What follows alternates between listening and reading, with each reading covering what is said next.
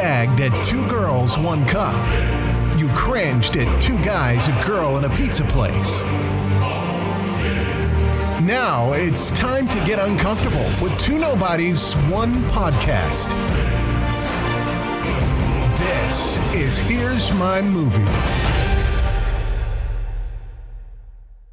Dun dun dun dun dun dun dun dun dun dun dun dun dun dun dun dun.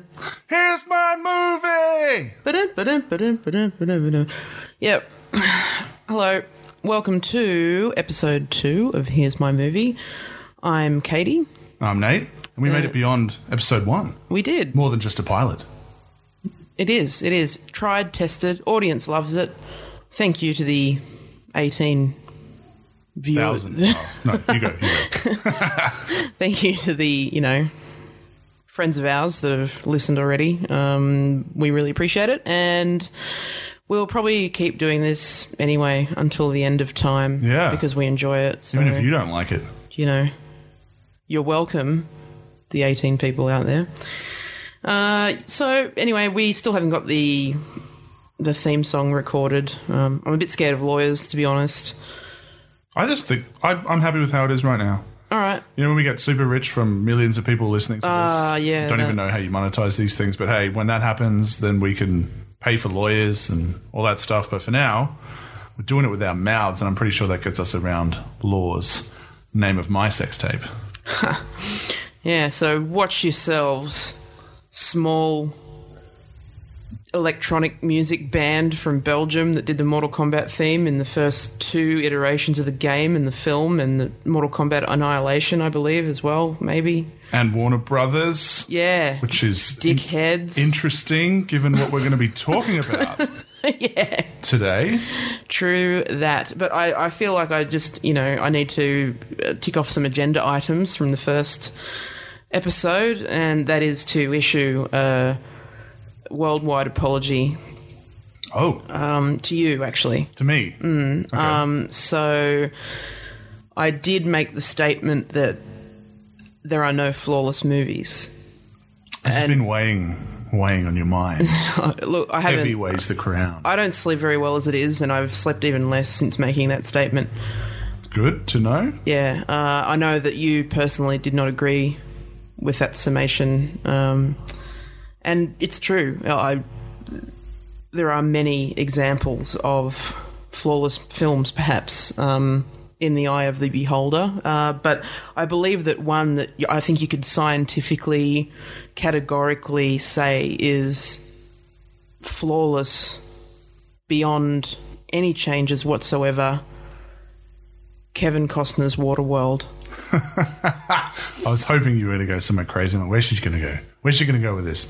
Yeah, uh, we should actually definitely do an episode on that. I can't watch it again. I No, can't. no, I can't. Look, it'll be a two-minute episode because, as you've identified, flawless. Like no further commentary required. That still won't stop us from dedicating an episode to it. You know what? I am interested in revisiting it. I'm because not- no, because you will love this. I'm not sure if you know this. They released an extended version. That's 40 more minutes of a world of water. I just. What could they have possibly cut out? The good, the good bits. uh, Look, I, I'm so behind a like a someone pitching to me. Think Mad Max, but on water. yeah, that's a good pitch. It's amazing. Like I, I love Mad Max, so um, it stands to reason that um, you you put that on a on a water world, and that has so many amazing possibilities. And I, I can't even I I haven't been able to concentrate long enough to understand what I what I would even change to make that better because it it just bores me senseless. Like it is almost impossible for me to recall the main beats of the story. That's fine. That's why we're going to watch it again. No, Just- I can't. I can't do it again. I can't do it again. Um, yeah. So anyway, that, that that's behind us, and we're not doing an episode on that ever. So um, Mark these words. Yeah. Episode two. No, I never get my way, so we'll probably do an episode. Look, we'll put it bottom of the list and we'll keep bumping it. How's that sound? Yeah, righto. You know what? Mm. I think it would have been a better movie if it was made today, to be honest. Yeah, probably. Just because like it's it's topical. It's way more topical today. Like it starts with the whole thing of the polar ice caps melting, which back then was like pure fantasy. Although it probably wasn't at the time. It just wasn't mainstream. So now, yeah, absolutely. That kind of I mean you couldn't do it now. If you went into, you know, Steven Spielberg's office and said, Let's remake Waterworld. I guess that would probably be the last conversation you ever had with him in Hollywood. Uh, I don't think anyone's uh, champing at the bit to make a Waterworld remake. Probably not. Um, and I'd imagine the logistics of doing so, even with amazing technology and not necessarily doing it all as practical effects or whatever, like, I think it would still be a massive pain in the ass for very little payoff because it's got such a poor name behind it. I think it, I actually do think that it, uh, it broke even several decades Did it? later. Yeah, it did. They had a ride dedicated to it, didn't they? At Universal Studios or something? because it was meant to be like just earth shattering, and I It's think meant to be the next Star Wars. yeah, yeah. Uh, well, I don't know how they expected that, but yeah, So was The Last Airbender, though. I'm talking about the Shyamalan version. I feel like working Steven Spielberg in Name of My Sex Tape, Shyamalan, is kind of become my thing, and I Mm. already hate it. So maybe this will be the last episode that that happens, hopefully. but the anime series Avatar: The Last Airbender is pretty good. no, I've, I've never seen it. Yeah, um, I've heard amazing things, though. yeah. You you watched it know, all? oh no, not all of it. Um, Is it like one of those things? It's like three thousand episodes. And, it's, then from it from memory, cuts. it's yeah. From memory, it's there's quite a lot there, but um, I kind of fell out of love with all anime apart from about a handful of um, movies that and one or two series that I enjoyed in What- the ni- in the nineties. Um, it became really uh, mass produced. Uh, they got rid of a lot of cel animation and it moved to uh, digital animation. Um, sort of somewhere around probably, I guess, two thousand and four, maybe. I thought you were going to say it went Um, from cell to in-cell animation. Yeah, well, uh, the I mean, and certainly the the fandom is not a place that's nice to play in. Speaking of incels, Yeah, speaking of incels, um, but the yeah the the quality of the animation dropped significantly to the point of it being laughable. yeah, right. Um, and that's a big deal for you. Presentation. Well, well, well, yeah, it's really hard to enjoy the story when you can literally like there was literal mistakes in in animation. Um, Oh, that's that, that you know where suddenly like you could see like part of a background from the previous scene sort of bleeding through or things like that. Like because these studios like a lot of them didn't necessarily like they, they don't all have like disney level No. money. Um, but they're still doing, you know, like they're, they're TV production studios, and um, you know they're expected to churn this stuff out when there's a, a popular manga, and, and you know they they get that uh, animated into into a TV series, and there there were so many amazing shows in the in the nineties, and then there was a whole lot of crap ones that really pushed me away, and it, it eventually got to the point where there weren't enough story. The, the stories were either too juvenile or, um, I guess, too sort of like the, the the ones where there was a lot of effort put into the story were kind of all based like robots and mecha and stuff like that. And I'm, you know, I'm a bit past it really. Like I just, I, I don't always love those kinds of stories, but I mean, forever in my in my heart, I will hold like Neon Genesis Evangelion and That was robots, wasn't it? yeah, but it was more was way more than just robots. Right. Like it was many layers of, um, I guess existential crises and all that kind of thing that was was brought into it. It was a very dark series with amazing characters and also robots, but yeah, it blended it very well. Akira is another one that I'll always love. Ghost in the Shell, um, starring Scarlett Johansson as you know a Japanese lady. No, I'm not. I'm not even going to get into that. I'm not getting into that. I'm talking about the '90s animation, Ghost in the Shell.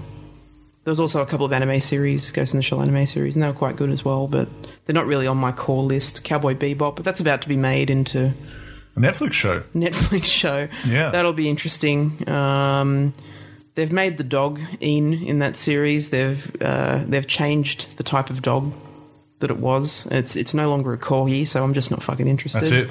Yeah, That detail. Yeah. I'm out. but um, yeah, so uh, the quality sort of dropped for me, and I, you know, it may well have improved, but I just don't care to revisit. We're sort of in a, we've been in a golden age of uh, television for quite a while, so it will take significant things to bring me back, and you know, not that I, I have nothing against people that are into it, but you know. There are there's a certain stereotype also attached to it. It's a little bit difficult to be a a white gal anime fan without people sort of immediately thinking things about you. Um, What do they think about you? I, well, I mean, I guess this more applies to, to maybe teenagers, um, but there's this sort of uh, cultural appropriation thing that goes Right. along with it. Um, you know, where, you know, I remember in the fandom when I was a kid, like when I was like 12 and 13, there'd be many white people um, talking about how they wanted to be Japanese because, you know, they identified with the culture so deeply. And, you know, visiting Japan, I saw, you know, some, you know, white folks from gosh knows where. No idea. Maybe Australia, maybe the US, perhaps England, don't know um, and they were kind of dressed in kimono and, and things like that, and it, it was a little bit cringy because the kimono is very you know representative of you know uh, deep culture and traditions in Japan, so it's you know it's kind of weird to to wear one just for fun. It looks like comfy though. yeah, but you know each to their own. I'm just sort of not interested in being in that part of the world, I guess. Yeah, I wanted to be uh, Russian in high school. Oh yeah. Yeah, you know, like the the amazingly important existential dread, which you brought up earlier. Yeah, yeah, I'm sure uh, in a setting that had much bigger stakes. yeah.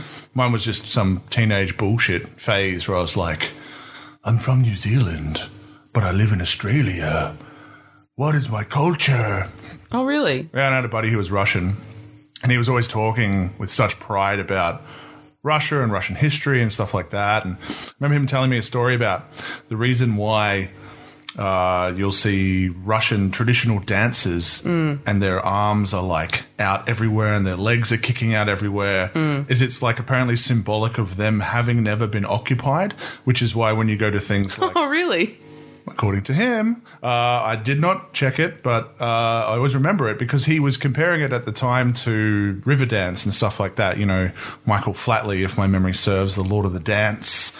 And he was obviously an incredible dancer, but the thing I remember most about those dancers when we had to watch them at school was that they always had their arms by their side and they always had this real dour, like, this sucks look on their face, despite what their amazing feet were doing with their, Yeah, yeah. you know, these amazing tap speeds and, and they big, did big jumps and stuff, but their arms were always by their side. It was like a, a musical dance version of that character from Seinfeld who, you know, doesn't swing her arms when she walks. She looks like she's carrying two invisible suitcases. exactly. And I, I always acknowledged it as weird, but it wasn't until my Russian buddy explained it, and again, did not fact check it, so feel free to let us know if I got it wrong or he got it wrong. Um, and I'm perpetuating bad stories. But I was like, that's cool.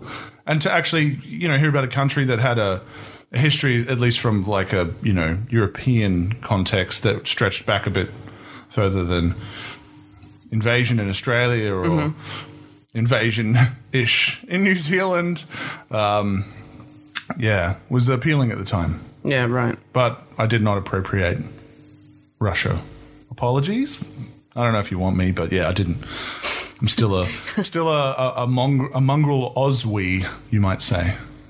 Oswee. Oswee, yeah, isn't that a thing? Or is it a ki- ki- co- cocker? A cocker, yeah, that'll do. I'm a cocker with a K. It's not a What what is what is that abbreviating? Kiwi ocker? Come on. It's also got cock in it. Whoops. I know he's got cock in it. No, I don't. Oh dear. There's a Star Wars trailer that came out this week. yes. So we're gonna. Are we discussing that? Or- Absolutely. All right. I didn't just want to say there was a Star Wars trailer this week and then just moving right along. I think we have to, right? Yeah. It's a big deal. It is a big deal. No, I'm a super nerd. Mm-hmm. But what? How did it make you feel? I guess is the most important thing for anything Star Wars related, especially a trailer or a teaser in this instance.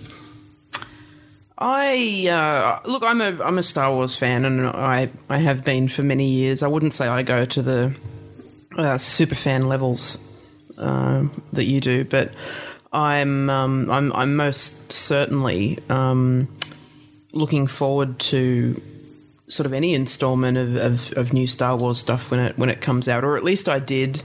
Um, I think Episode Eight was a was a, a little bit of um, um, at least a, a missed mark for many people, if not an outright failure um, for some. I would uh, look. I actually I was completely on board with episode eight for the first act, and then like it kind of just there was. A, we'll discuss that in a later episode, but there were sort of shortcomings there that um, pulled me right back from the the, the franchise being quote unquote saved from the last films we saw, which were episodes one, two, and three.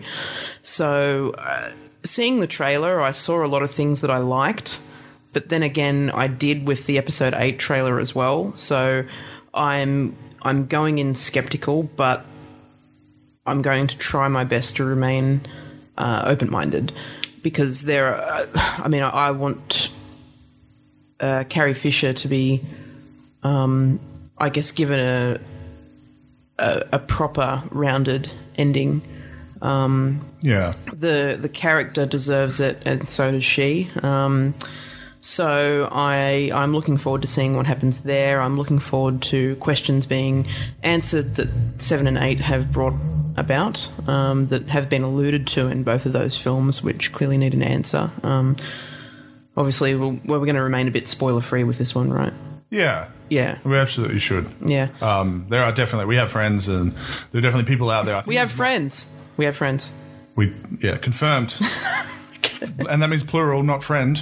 Um, yeah, there's definitely a movement these days towards not watching trailers. Hmm. Uh, it's a it's a fantasy for me that I like the idea of more than uh, is practical Yep. because I get I get too excited. I want to watch trailers, even though I complain about trailers a lot. Um, I feel that I wish Hollywood would take the first act challenge. Now, anyone listening at home who might not be super familiar with uh, film structure, movies tend to be talked about in terms of three acts, which is really stupid, by the way. It should be four acts because the first and the third act are the same length ish. And then combine those two durations, and you get the second act in terms of length. But the second act is cut in half by a midpoint where something big happens, which tells me four acts. Anyways, the problem is the first act is setting everything up, and then you get your your call to journey or whatever it is. Yep. Things start happening, and then at the end of the first act is when something big happens that kind of throws them on this journey. Or sorry, they have to choose to go on this journey if they're an active hero, which they should be. And then what you get afterwards, I would consider to be you're really kind of entering spoiler territory. Yeah. So I wish that trailers would just take the challenge of focusing on the first act. You're never going to get that. I think the bigger problem comes when they blatantly take stuff from the third act or something that we'll mention in the movie that we're doing in this thing later on um, is they take it even from right at the end or even from the stingers and they try to turn that into a trailer. They take something that's kind of a moment that's small, that's bite size. But I'm thinking of Star Trek Beyond, which wasn't a very memorable Star Trek movie. Um, it was okay, but they have this big moment towards the end, and go and pause it here and go watch it if you haven't, where there's a callback to JJ's rebirth of the Star Trek franchise with a particular song choice that plays out over an action sequence, but it's actually the characters in the movie playing that song as well. So it's a little fourth wall breaky. It's a great joke, but it's also an effective thing for the action. And they straight out sold that moment out in a trailer. Worse than that, they sell out the twist Yeah. about the main villain in one of the trailers. Just they sell it out. They sell it out in a way that treats it as if you get that information at the beginning of the the story because it feels like something where you're like, oh, okay, so they're going to say that at the beginning, mm-hmm. and then we're going to go explore the why of that. It's like, no, no, no, that's actually a twist. And you feel sorry for these movie makers. I mean, in that instance, Simon Pegg, who stars as Scotty in uh, the recent Star Trek movies, he actually wrote or co-wrote Star Trek Beyond. Right. And you know, people were talking to him about how do you feel about these trailers, and you know, you don't want to badmouth a movie that you're in that you're promoting, especially certainly one that you're invested in, and more as, as more than just an actor, like you're a writer as well, possibly a producer. I'm not sure, but you get sold out by these marketing people hmm. who take your product and in an effort to try to sell it to as many people as possible to make as much money as possible they're actually compromising the story Yeah. can you imagine a Sixth Sense trailer that is like the voiceover guy going, "Bruce Willis is dead," and and then the trailer plays out like you you can't, and and that would be considered to be unforgivable. And Oh yeah. I've had lots of debates with people about you know spoilers and how long you know how long a period of time is okay and acceptable before you can give up a spoiler, hmm. and I'm pretty strict without spoiler tags and things like we talk about it. If it's not necessary, don't give a spoiler away, even if the movie's 100 years old. Like, if you don't have to give a reveal away, don't do it. No. And there's also the problem that I've seen that seems to be a more recent thing, maybe, or perhaps I just haven't paid enough attention, but uh, there are so many instances lately of trailers that have footage in it that's being cut from the film. Yeah. And uh, I know that that is a product of perhaps the, the final cut not being finalised before promotional trailers need to be made and all that kind of thing. But it doesn't really speak amazing volumes for the film if what has been decided to be the enticing, engaging bits of the film to get people to want to know more are cut. what on Yeah. earth was left? Again, like the Waterworld thing, like uh, the the Holmes and I don't know why we watched this, but we did. Um, the Holmes and Watson film that w- with uh, uh, Will Ferrell. The the trailer was funnier than the movie, but I think there were two pretty epic looking scenes in the trailer that didn't make it to the final film. a couple of gags and stuff like that. Yeah, um, so that it, it's a, it's a little strange to me when that happens because you think that you would put things in there that are absolutely unmissable in the film because you want to see how something plays out or how that's built on or how it fits into the story or whatever's going on there. So, you know, it it's it's baffling to me that that you don't then see it in the film. You hear instances of um, people including stuff in trailers that they've shot purpose for a trailer or for a teaser that they had no intention of putting into a movie. I also notice um, alternative takes on different things, like the the way that someone delivers a line is different in a trailer than it is in the movie. Yeah. and and it's sometimes you go into the movie and the take is worse, Yeah. or not worse, but like comparatively, you're like. That was so much better in the trailer. I mean, it's not the best example because it's it's divisive, but Indiana Jones and the Kingdom of the Crystal Skull. There's one of the trailers that has one of the better lines in the movies, um, where Shia LaBeouf. There's a fight scene. Shia LaBeouf says to Indy, "I thought you were a professor," and Indy says, "Part time." But the way that he says it in the trailer was was just like burnt into my brain. And so when that bit's coming up, I'm like, I know it's happening. I know this line's coming, and he said it in a quote unquote different way. I'm like, oh, that just felt flatter. Like Yeah. that that delivery felt flatter for me. But obviously, Steven Spielberg, far be it from me to disagree with him, didn't think so. Um, and you wonder how, when you get up to that echelon of Spielberg level, whether they actually have say over what does and doesn't go into their their own movies. I think certainly George Lucas probably would have had say over Star Wars movies, being on Star Wars. Like if he funded it himself, Yeah. he would have been able to put whatever he wanted in the trailers. And that, and also, every Star Wars movie I think to date has had excellent trailers. Yeah. Phantom Menace had excellent trailers. You know, Attack of the Clones. You name it. And, and it just goes back to that idea of unless you have a turd of a movie, mm. it's really not that hard to take two minutes and make something either enticing or seem funny or seem like it's got massive action sequences everywhere or something like that. Yeah. Like it's really not hard to take two minutes of quality content to paint a picture that might want to make someone part with money to go and see a movie at the cinema. For me, with um, the rise of Skywalker, the most exciting thing about that trailer, without even revealing details, is the title. Like that title is super enticing and rich and, and rich with possibilities of what it might mean. Are we which are we talking about a specific Skywalker?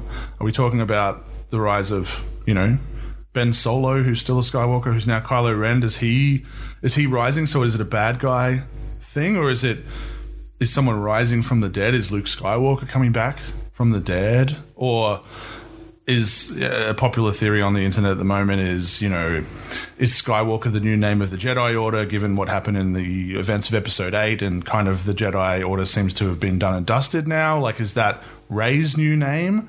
So whether her lineage is whatever it might work out to be, she can actually call herself a Skywalker if that's a new movement thing. Like that title is like a very loaded title, but it's also like it's very rich and dense. Um, I think The Last Jedi was a good title as well. The Force Awakens was a bit meh, you know. Well, it's a, it's kind of a it's kind of saying nothing and everything. It's not. It's not teasing anything. Whereas Yeah. the Rise of Skywalker to me is just like that. That is the most exciting part about the teaser. The revelation of the title right at the end is to go, oh wow, that's that's a hell of a title because you know, yeah, the Return of Hope or End of an Era or like all of these kind of cliche full stoppy things that you would expect. Um, didn't go with, and they've gone for something that that is yeah is, is quite big. and and and bringing back words that are loaded in the in the Star Wars universe, like hope or empire or you know things like that. They're I, I think they're sort of they're easy wins. Um, so it's good to see that they've, I guess, tried to create something uh, completely new and enticing. It, it feels a little long to me. Um, It doesn't need the in there for starters, like just from a very simple standpoint. just from a copywriting standpoint, Yeah, it's like you can Yeah. lose a word there, man. Lose that. yeah so but you know just being ultra picky at this point it's a it's a star wars core canon story so i'll be at the midnight screening i'm sure you will be too. I'll Hell see you yeah. there i'll see you there. But um it's uh yeah it's something that i'm always going to see to see how everything uh, plays out. But as a star wars fan you know we, I think that many of us feel a little burnt um, by things that have preceded this film. So uh, it, it, it makes sense for many to be gun shy. I think, and but I'm probably not gun shy for the same reasons as as the internet commentary that you know we've come across about you know the Star Wars franchise falling victim to feminism and, and things like that. Like I think those are, uh, you know, kind of strange arguments for something that had a strong female character from the seventies onwards. So Yeah. It's- it's uh, yeah, it's it's a little baseless there, but yeah, look, I I think there's there's just endless possibilities with the universe that's been created. So I'm always up for finding out what's next. I find for me, what's most exciting about Star Wars will come after Episode Nine, um, because uh, unless they've secretly cancelled it, um, love him or hate him, Rian Johnson is commissioned to do a trilogy, and he's doing it outside of this core episodic structure. Uh, the Game of Thrones creator, or not creators, the showrunners, I should say, whose names elude me, despite the fact the show is back. Uh, they are doing their own trilogy as well. So we've got two trilogies in the works, as well as a TV show called The Mandalorian, which is going to the Disney streaming platform, which I don't know if it'll hit Australia, but it's certainly launching in the States, I believe, later this year. Uh, so we've got some Star Wars stories that are coming that I want to watch like stories that aren't part of the main thrust of the episodes because I think that's where attachment comes in, right? Rogue One is not a perfect movie. No. But it's a goddamn entertaining one. It's entirely optional in terms of the the grander, you know, nine episodes. Yep. But it's good, and it shows that despite the premise of like addressing a very minor plot hole in A New Hope, which was like, why did the Empire design something that had such an obvious flaw? And it's basically a movie dedicated to that. Um, and also showing us something from the opening crawl that it was something along the lines of the rebellion has just won its first major victory against the Empire. So we get to see that. It's cool. It's it's total fan service but it also shows that there are different characters that we can get attached to, different stories to tell, and that the Star Wars universe is so much more richer than just the Skywalkers. Yeah, yeah. Now, in saying that, the Skywalkers, if you're going to resurrect them for mm. 7, 8, and 9, you're going to resurrect this core storyline, you've got to finish it, and you've got to finish it in a way that I think is agreeably satisfying to the majority of fans. It's not to say that you need to pander or anything like that, but you know there are certain expectations that might be as simple as you know Han, Leia, and Luke in the same room, and we didn't get to see that. Like we, how did we not get to see that in Seven? Like that just seems like a massive oversight to me. Just little things like that that could have ticked boxes, and then they could have gone and done whatever they wanted. Yeah, yeah. Um, And yeah, the, I've ranted about it before, but democratization of the force is terrible, and it's terrible because it could have come after seven, eight, and nine, uh, and it should have come after seven, eight, and nine, because then the Skywalker story has had its full stop, and we're moving on to different stories and whatever. And we know from episodes one, two, and three that Star Wars sells. That's why yeah. Disney bought it. They know that the Phantom Menace was is one of the most derided, and then arguably, depending on who you talk to, some people hate Attack of the Clones more than Phantom Menace, and I think that's lunacy personally. And I mean, you're, you're still comparing two chunks of shit, so who cares? I'm not going to die on the hill of Attack of the Clones is better than the Phantom Menace, but I'm also like, I think they got better. Slightly better in quality as it went along, even Yeah. if it was just to have less Jar Jar. Uh, but they were still massive successes. They were, you know, 100, 115 million dollar movies or 120, whatever they were at the time. Uh, Phantom Menace made a billion, and I'm pretty sure the next two made 800 million each. And then there was all the merch and stuff. So Disney knew they weren't just buying uh, something that had a reputation for consistent quality. They were buying something where they could make a turd and it would still make them a profit. Yeah. And I don't think they've made a turd yet. But um, they've certainly made some missteps. And it's good to hear that they've kind of learnt from that. It sounds like we're not getting another Star Wars movie for a while uh, after episode nine. And whether that's a year break or whatever, it doesn't matter. Like, what needs to happen and what should have been happening all along, even if you want to release one, two, if you want to release 10 Star Wars movies a year, I don't care. Just get your script right and then go and shoot your movie or get your people on the same page about where the thrust of it's going and plan it like Marvel does. You know, plan it 10, 20 years in advance, however far, however loose those plans. I mean, if Lucas had three years between four, five, six, one, two, three, and he still turned out a few turds in that time. Um, but why are we two years between? We don't need it. And I love the idea of a Star Wars movie a year because I'm a Star Wars nerd. But I'm also learning that the, the kind of the emotional reaction that you get to Star Wars movies now, it, it compounds with all of the negatives you've had in the past. The disappointment of Phantom Menace leads into the disappointment of Attack of the Clones, leads into the, even though it was the best of the prequels, the, the related disappointments of Revenge of the Sith. And that stacks up and looms large when you get disappointed with, well, I got disappointed with The Last Jedi, right? Like mm. you just, all of this other stuff comes back. It's a, it's something that transcends generations. It's something that I can have in common with my parents. My parents watch Star Wars. I watch Star Wars. They watch Star Wars, even though they don't really watch movies anymore. Um, not certainly not in the way that I do. Like this is a cultural touchstone, and the, the people are going to care about it. Yeah. So I hope whatever they're doing, and it sounds like JJ is being way too ambitious. If you read the behind the scenes stuff, he he doesn't just want to put a full stop on a new trilogy. He wants to put a full stop on a saga. So that's nine movies, and so that's what introducing and, and closing off some things, or having callbacks to episodes one, two, and three, as well as four, five, and six, and then seven, eight, and answering questions that were set up across all of them. Like whoa. It's a massive responsibility, and assumedly he won't get a three, four hour runtime to do it with. Well, no, unless uh, well, I, I guess by now we would have learned if there was going to be episode nine, part one, and episode nine, part two. Oh man, don't even joke about that. like they did with the last Harry Potter film, and what was that? Hunger Games? Did they do it with Hunger Games? Yeah, they did it with Hunger Games and uh, that other pile of shit. What was it? Uh, with the vampires, Twilight. Oh, Yeah, even despite the source material just being like four stapled pages with crayon and Oh, and the Hobbit. I food guess. stains That's on a good it. argument yeah. for that, right? Yeah, yeah, Three yeah. maybe of one. Well, The Hobbit was just a the world's most amazing cash grab to uh, to actually take the shortest book and make it into three films totaling what twelve hours.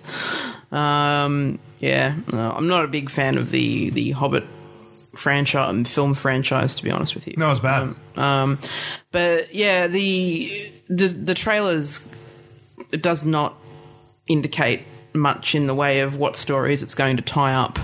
Um, if anything, it poses more questions, which is quite intriguing. it's a good teaser. It is a good teaser, yeah. With the exception of, and I'm not going to go into details again, but the la- the final shot and the audio associated with that shot, uh, that's a that's more than a tease. That's just like feels like spoiler territory that they've kind of shoehorned in at the end to have just this massive, massive moment. Um, yeah, And as much as the nerd in me loves seeing that there, I'm also like, ah, it feels like something that would have been better to experience for the first time at the cinema. yeah, yeah, absolutely. Uh, but uh, should we talk about Shazam? That that is the one we're talking about today. Shazam! Yeah. So uh, that is DC's latest foray uh, into their cinematic universe. We're not going to waste time this time uh, giving you a synopsis. Um, it's a superhero film.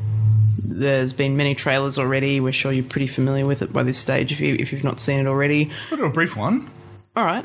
Is, uh, and simplest of simple. Uh, young orphan uh, gets superpowers.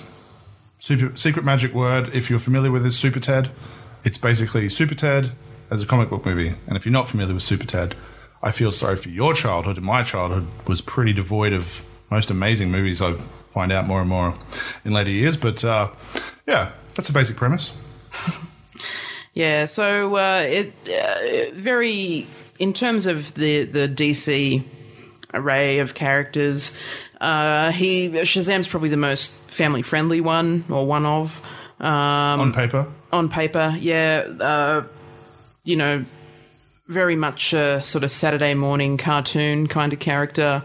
Uh, I believe there was a, a weekend or Saturday Saturday morning sort of series or cartoon surrounded by this character in the seventies. he wasn't on my radar at all. No. Um, and, you know, it's sort of got that happy, friendly family kind of feel uh, all through all throughout the film. Um, and, you know, for, for a DC film, that's a, a refreshing change for some, I think, because they're known for their their darkness and dreary kind of universe. I mean, you've got Gotham and, you know, Metropolis, even to some degree, is quite dark. Under Zack Snyder's vision, yeah. Yeah. Um, so these are settings that really don't lend themselves to the, you know, hey kids, I'm a superhero and I'm a super guy, you know, kind of feel. Uh, even Wonder Woman uh, had definitely had its dark moments, both, you know, cinematically and, and, and through her, her comic life. So, um, yeah, I mean, I, I wasn't really sure what to expect. Like you, I wasn't very familiar with the the character, so yeah, it was uh, it was good to go in a little blind. Though I did see the trailer. Um, it looked quite funny. It looked quite light-hearted. Um, so imagine my surprise when I learned that the uh, the director um, is the also the director of Annabelle Creation. Uh, so he's uh, he's a horror guy, really. David F. Sandberg. Yeah, that's right. I was just going to say Sandberg, but that felt a little overly familiar. And you might know him. They don't know that. Not to be confused with Andy Samberg. Which also would have been an appropriate choice if he was a director, given the tone. Yeah, yeah, uh, but yeah. So, so he's kind of gone from uh, you know Annabelle creation to Shazam, which is a weird flex, but okay. It makes a lot of sense to me now. I mean, I've, I've only just learnt uh, just before we started recording that that was, I'm assuming, the movie that got him on the radar to get something tentpole, right? Because Yeah. the movie, despite the setup, despite what you see in the trailers, uh, despite the kind of film it feels like it should be, which is this light-hearted coming of age story with a superhero element. Um, it's when you first get to the like the opening scene and it's kind of like a bit of a setup for the villain and you get to see the f- like kind of the forces you're going to be dealing with the threats you're going to be dealing with Yeah. it's it's already quite dark and uh, it, it's the seven deadly sins i guess as some sort of perhaps not religious form but some shazam comic bookified form kind of like what you know marvel did with thor and i'm sure dc did with some other thing where they you know how they got lazy and they're just like yeah we're just gonna make thor a superhero and uh, yeah he's from asgard and uh, we're just gonna pillage norse mythology. And then just claim him as our own put a trademark on him. But so when they set that up initially, I'm like, there is no way that they can make the seven deadly sins light. Uh, and it's kind of going to feel like it's going to contrast. And there's only, to their credit, little moments more than anything of darkness. But there's one particular scene in a boardroom uh, Yeah. where the villain confronts his dad and his brother. And it feels like something that probably should be in a horror movie. Yeah. Uh, it's not particularly gratuitous. No. Although it's not particularly not gratuitous at the beginning. Uh, there is, you know, heads being bitten off and corpses tossed out windows and things like that. But it's just this, like, they they set themselves up um, in, in this movie that is, for the most part, that kind of idea you talked about, this family friendly thing that you would take your kid to. I, I describe it as um, DC's Deadpool, but DC's Deadpool with like an organic sort of PG M rating or whatever it is, where it's actually like it doesn't need the swears and nods to the camera literally for it to be that kind of fourth wall breaking where we've got our tongue firmly in our cheek, taking the piss out of this current trajectory of superhero movies and the obsession with them. And it's it's kind of the right time to drop it as well, despite what Deadpool has done with its amazing, you know, piss take of uh, superhero movies. This was just a, a lot of fun for the most part, but quite jarring when you go, oh, that's right, we're, we're going back into the wizard's chamber, and I guess this is going to be this dark, moody, ominous, feels out of place. I don't think that those things ever gelled for me. No, it, it it reeks to me of a film that didn't quite hit its stride in terms of tone. Um, I still enjoyed it. Absolutely. Um, it's certainly not a film that I was like waiting there going, oh my god, like when is this going to wrap up? Because I'm bored. Like it keeps you entertained thoroughly. Um, but for me, the the tone was way off. It it it, it danced dangerously close to being a superhero parody. Yeah. Before before ta- like changing tone completely into something that was, you know, I guess uh, the kind of darkness that you might expect from other characters in the DC universe before pulling you right back out again into like a teen, you know, almost teen soap opera kind of drama, then back into parody, you know, and the laughs were genuinely funny. Like there were a lot of funny moments in the film. Um, but for, for me, in terms of, you know, here's my movie is I, the number one thing I would change, which I think would perhaps help with the tonality a little more, a little as well, is that Shazam the superhero is, you know, as we've explained, and you know, this should be obvious by now, but warning, spoilers. But he is, you know, a 14, 15 year old kid uh, who's been who's inherited the powers of, a, of an ancient wizard called Shazam. which is an acronym. Yeah, right. And what does it say? Do you know what it stands for? No, is it like shaman something? It's uh, qualities of. So the first one is the strength of Hercules. And H is the Hercules' strength. No, no, yeah, strength of Hercules, the the Hercules strength, the the abs of Arnold Schwarzenegger, the the Z of Z Town. Oh, that's a bad reference. Oh, come on, man. Why'd you the A of up? an Adam's apple, and the M of mm, yeah. No. something. It's actually something like that because, as far if I recall correctly, the history is that Shazam used to be called Captain Marvel, like legit. DC had a character called Captain Marvel, right. and then they had a conversation. Yeah, yeah. Where they're like, "Hey, hey, hey, guys, and Batman's pretty cool." And um, oh, yeah, by the way, would it be cool if maybe we took the Captain Marvel name because we're called Marvel, and you're kind of promoting us implicitly with the name of one of your characters? And they're like, "Yeah, fuck that. You're gonna have Captain Marvel." And Captain Marvel is obviously Captain Marvel. Captain Marvel in the Marvel universe, and nobody's questioning that, despite the fact it is weird that Mm. a company's called Marvel and they have a Captain Marvel. It'd be like if DC had General DC, they probably do, my God. And if they don't, that was not a pitch. Uh, yeah, so they renamed him and they renamed him Shazam. Yeah, I don't know, man. It, it it's a little hokey. Like all I think of is Beyonce and Austin Powers going Shazam! I'm Yeah. Foxy Cleopatra. Like that's what I, that's what I um I associate with the word Shazam. And then if I go a little left of center and think of the word Kazam, I think of Shaquille O'Neal as a genie in the movie Kazam, where Never he play, saw it. where he plays a genie. was it amazing? No, no, no, no, no. It was as good as Shaq Fu, the fighting game on SNES, starring Shaquille O'Neal. That was no good. no, it, for the completely the wrong reasons. It was amazing. Right. Yeah, But basketballs to movies can work. Space Jam. yeah, yes. Um, and yeah, uh, LeBron James will be Space Jam 2, right? Space Jam 2, Yeah. assuming the role of Michael Jordan, being that he is the amazing all star of today. So, yeah, uh, I'm looking forward to that. I, I am looking forward to that, to be honest. I actually want to go back and watch Space Jam. Yeah. because I remember it fondly as a kid. I've I've been creating a list recently of movies that I was allowed to watch as a kid or movies that I saw as a kid, whatever. Because we had quite a strict upbringing when it came to certain movies that we were and weren't allowed to watch. There was not allowed to watch anything that had swearing or too much swearing. We're not allowed to watch anything that had um, too much or no nudity, no sex scenes or anything like that. Yep.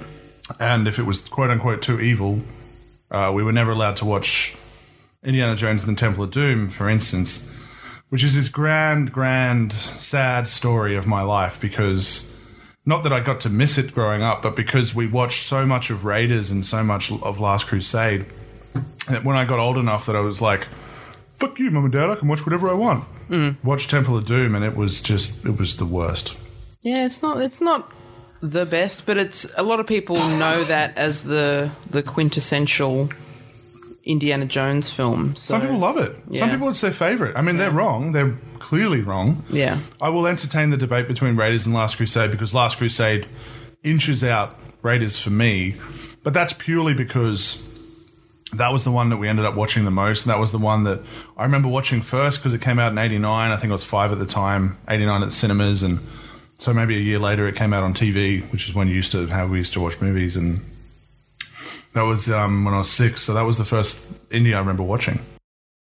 Here's My Movie would like to tell you all about Listerine's exciting move into the ocular moisture space. Listerine eye drops provide a cool burn that's guaranteed to get you moving through your day. Out of the way, world. I'm blinded by minty fresh success.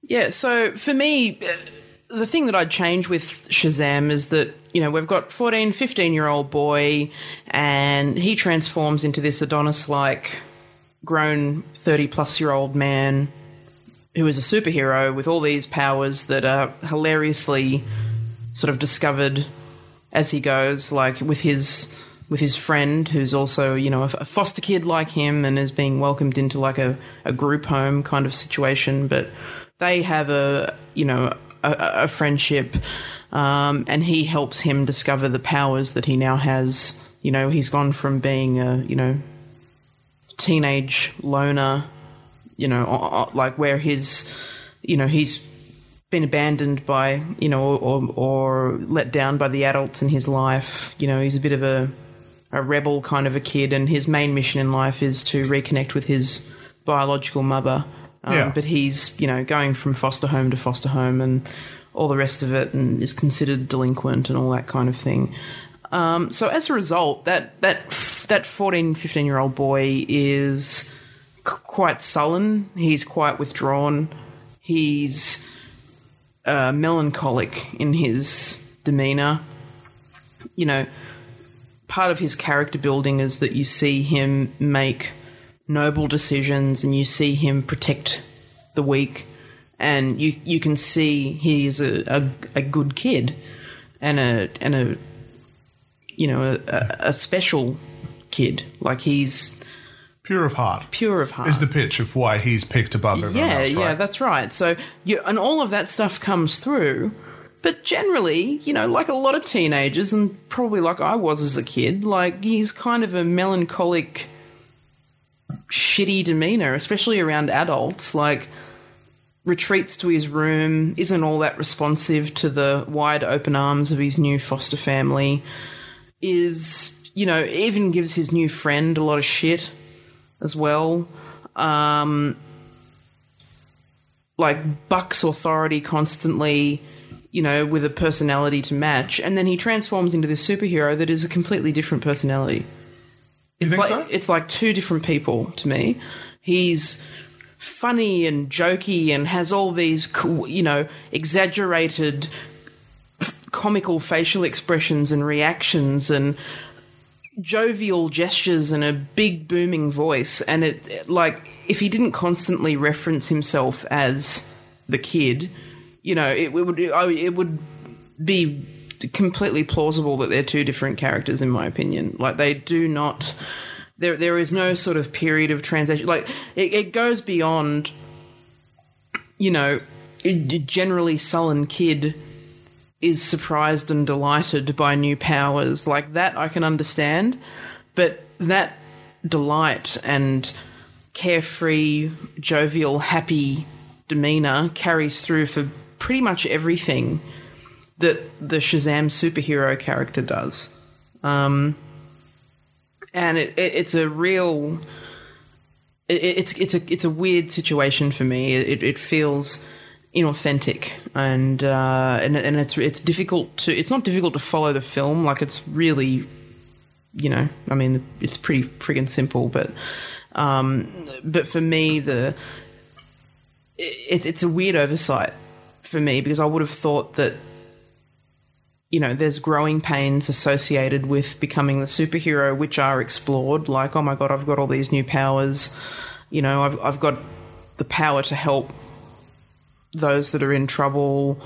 Um, I'm suddenly a grown man, you know. But even there's, there's a scene where he goes to a convenience store and you know they're going to buy beer um, because he obviously looks like a, an adult when he's a superhero. Um, you know, and this scene's like, oh, I'll have a six pack of your finest beer, please, like that. And it's sort of done in this real, like the, the kid character would never say it like that. Like there was no I guess there was no callback to how this kid acted day to day in the moments that weren't you know abject surprise that oh my god I can I'm super strong. Oh I can fly. I can do this. Like obviously those moments would cause any kid to go oh that's amazing. But the bits in between still had that enthusiasm that I didn't think the kid would have. So how would you change it? Well, I'd I'd make him more of a you know, just like he is as a kid, like more of a bit of an unwilling hero. Like he jumps in with both feet, and I just don't think that he would be like that if he if the character is like the kid Billy, like Billy is the kid's name, but like if if Billy the superhero was like Billy the juvenile, like i he's not going to be this like hey kids like i'm your neighborhood superhero guy like that's not him at all to me You wouldn't switch it the other way around? Make the kid more jovial, upbeat, no matter how much he gets knocked down, you know, be kind of unrealistically positive outlook on the world? I look, I, I don't think that's DC's way. No, Um, this is your way though. It is it, yeah. Um, I don't think that's DC's way, and I don't think that a kid with that many knockdowns has, you know, the, I guess the emotional scope to, you know, put on a happy face constantly. But he was still like an un- for me. He was still an unwilling hero. Like he was literally getting out of school to be in superhero form to a test his powers to start with, which was fun. But then later on, he was trying to make money off shooting lightning into the sky and cause that bus to crash, and then had to save it, but didn't really want to save it. And it was only when the the villain kind of turned up to punch him in the face, and he was still just trying to get away from him. He was just trying to run. Mm. I think that was the kind of through line they set up for him was that he's always running away from stuff. And now that he's got these superpowers, he's still just using them at a, like a five percent level. How can I make money out of it? He's just looking out for himself type thing. Even Yeah. though he's still got a good heart. I mean, but their motivations, not personality. Like, I think that his personality didn't match between kid him and adult him, despite the fact that we're meant to buy that he's still a kid. He's just got a superpower that changes him into an adult looking, like, grown man. Would that make it less funny though? Well, probably, but it still seems like an, an oversight to me, and I think you could still have you could still make jokes out of it, you know. Um, but yeah, I mean that that sort of that really jarred me for the for the whole film, and I think that um, as did the way that it teetered on parody, um, then completely switched up to have sort of uh, uh, like you mentioned before, like a few horrific moments where you sort of look back on it and you go, "Oh my god!" Like the villain in this film just quite literally killed about fifteen humans. Oh yeah, he's a, he's a bad guy. Yeah, like and and obviously there's no like it it still has a you know a, a family applicable rating, so it's not like you see gore or tons of blood or heads exploding or anything like that, but like people are thrown to their death and people are you know uh, eaten by gargoyles and you know stuff like that that's just not funny or parody in, in, in any way. And like, eh, not everything has to be funny, but the um, the extremes of tone that it took uh, were were a little difficult. And um, I would have liked to see, like, just like making the character not as like, you know, blam, kapow, Billy West as Batman kind of camp, like zing you know, boof kind of superhero would have probably helped a little with uh, evening the tone out a little bit. Like if he still carried, you know, some darkness. So, um, you know, and the villain's a very tortured individual that is hell bent on on on using the the powers that he has and and you know his position in the world. He's a wealthy guy. He's a doctor. Um, all the rest of it, like he's hell bent on using those privileges in life for evil. Um, and you know, clearly, despite the the poor start that he's had, you know, the superhero Shazam is not not going to take that path. Um, but yeah, f- for me, it was it it was very enjoyable, and I think it, it's well worth watching. But it's it's it's it's quite all over the place for me. And I thought that even the the the way that the the flashbacks and stuff are structured, um, I found myself sort of jumping to and from adult, child, young child, you know, versions of of many of of the two main characters far too often. Like it, it just it, it felt like it was really jumbled in places where you're just like, oh, hang on a minute. Oh wait, that's the young kid villain. All right, like, and um, yeah, it kind of brought me out of the the spectacle that I guess we've come to expect from uh, superhero cinema. So what would you rate it out of Captain Marvel's out of five? Look, it's still three and a half for Yeah. me. It's, it's not a not a bad movie. I mean, gosh, there's plenty of there's plenty of poor movies out there, and I wouldn't say this is one. I was still entertained, um, but it kind of felt like when you look at how slick Deadpool is, and I know that they've got all the adult stuff in there as well, and violence and, and all that stuff that this this one didn't take, but in terms of structure, that film is very slick with characters that are very well rounded, and it didn't feel as smooth. Shazam. They had a lot of characters to deal with, didn't they? Hmm. I mean, just within the the foster home, you've got a mum and dad, you've got four, five, I want to Yeah. say, five kids who you've kind of got to introduce in different ways. Obviously, there was the best bud, over talker kid, who was really entertaining, I thought, Hmm. because I didn't realize he was one of the kids from It. Yeah, yeah. And he was the annoying screaming one. I, I'm pretty sure, Hmm. who I did not like at all in that movie. I was just like, oh, just just kill him already. Like, oh, he's so annoying. But in this, he it's good to see that he hasn't been typecast. I guess at such a young age. But uh, he was really entertaining in a lot of ways. The kind of like the heart of the movie. This Yeah. little like go getter. But you could also see that he was also kind of annoying and full on and like this super obvious on the nose moral tale for Billy. So I understood why, like, when Billy didn't want to do the stuff that this kid wanted to do, I wasn't like, oh, come on, Billy, that's bad. I was like, yeah, fuck that guy. He's just kind of a prick. Like, just fuck off, man. yeah, yeah.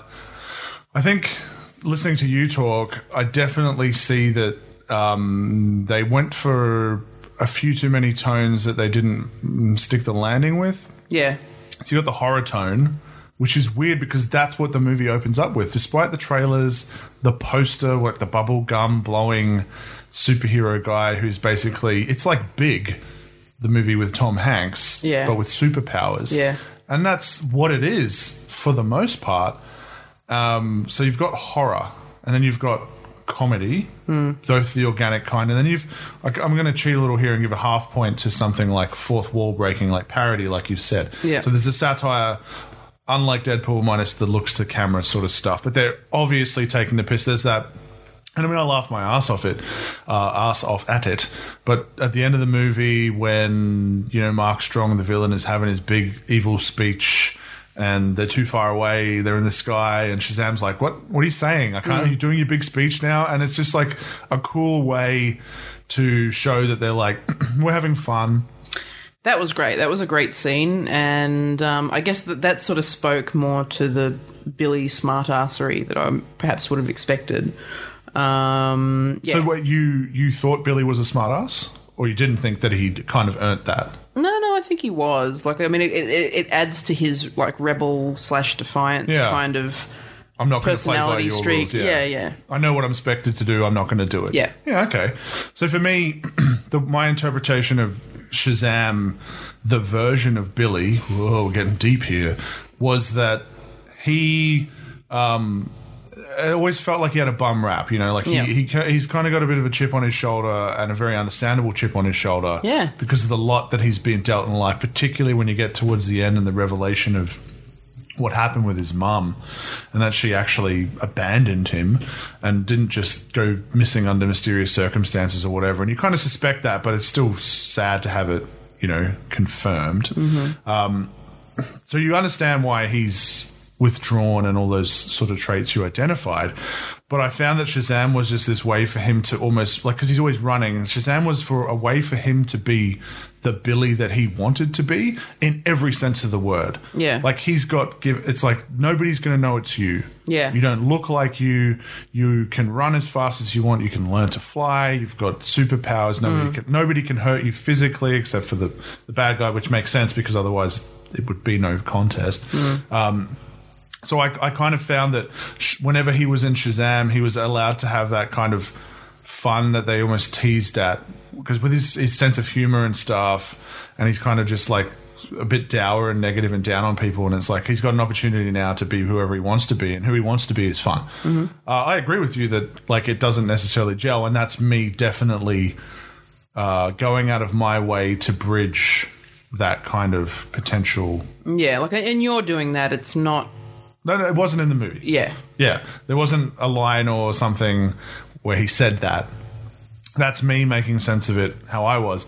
The one thing that did stick out to me, and now I'm I'm realizing that like you were right about the the um the acronym stuff, and I got it backwards. It was uh, the the name of the ancient uh, being, the god, was the letter. So I, I just forgot it again. Anyways, but Z was, for instance, the I believe it was no, it was the wisdom of Solomon was the first one. The speed of Adonis and the the beard of Zeus didn't have a beard. Something whatever Zeus does well, the lightning of Zeus, blah blah blah. But there was one of them. The wisdom of Solomon was the one that stuck out to me because whenever he became Shazam, his powers weren't supposed to be just physical manifestations of Yeah. what we understand these gods' abilities to be. He was supposed to have wisdom, and even though he was learning these powers, he didn't really seem to be wise at all. And then suddenly, towards the end, there was this moment of wisdom, uh, and that was when he conned that last uh, deadly sin out of the bad guy, Yeah.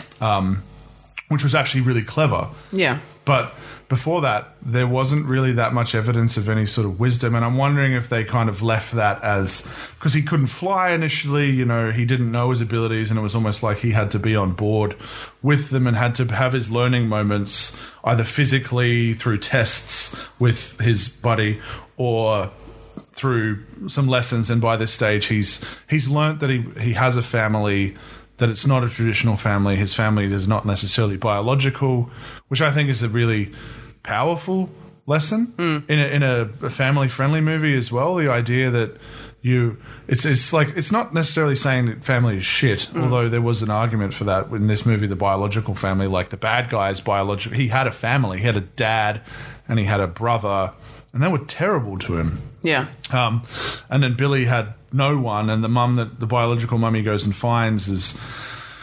I mean, I feel like they did it pretty well. Like you understood why she did what she did, but she was still kind of a bag of shit as far as Billy would be concerned. And then he said, "I've got to go. I've got to go back to my family." And so he had chosen his family to be this this foster family, and I thought it was kind of beautiful. And I thought that he'd also, like, even though it was quite a short period of time, he'd earned that Yeah, yeah. like the movie had earned that. It wasn't like the that love story where uh, Attack of the Clones. Let's go back to that, where it's like Anakin is this creepy guy who just keeps hounding Padme for a date. yeah. And then she finally concedes when they're about to be executed.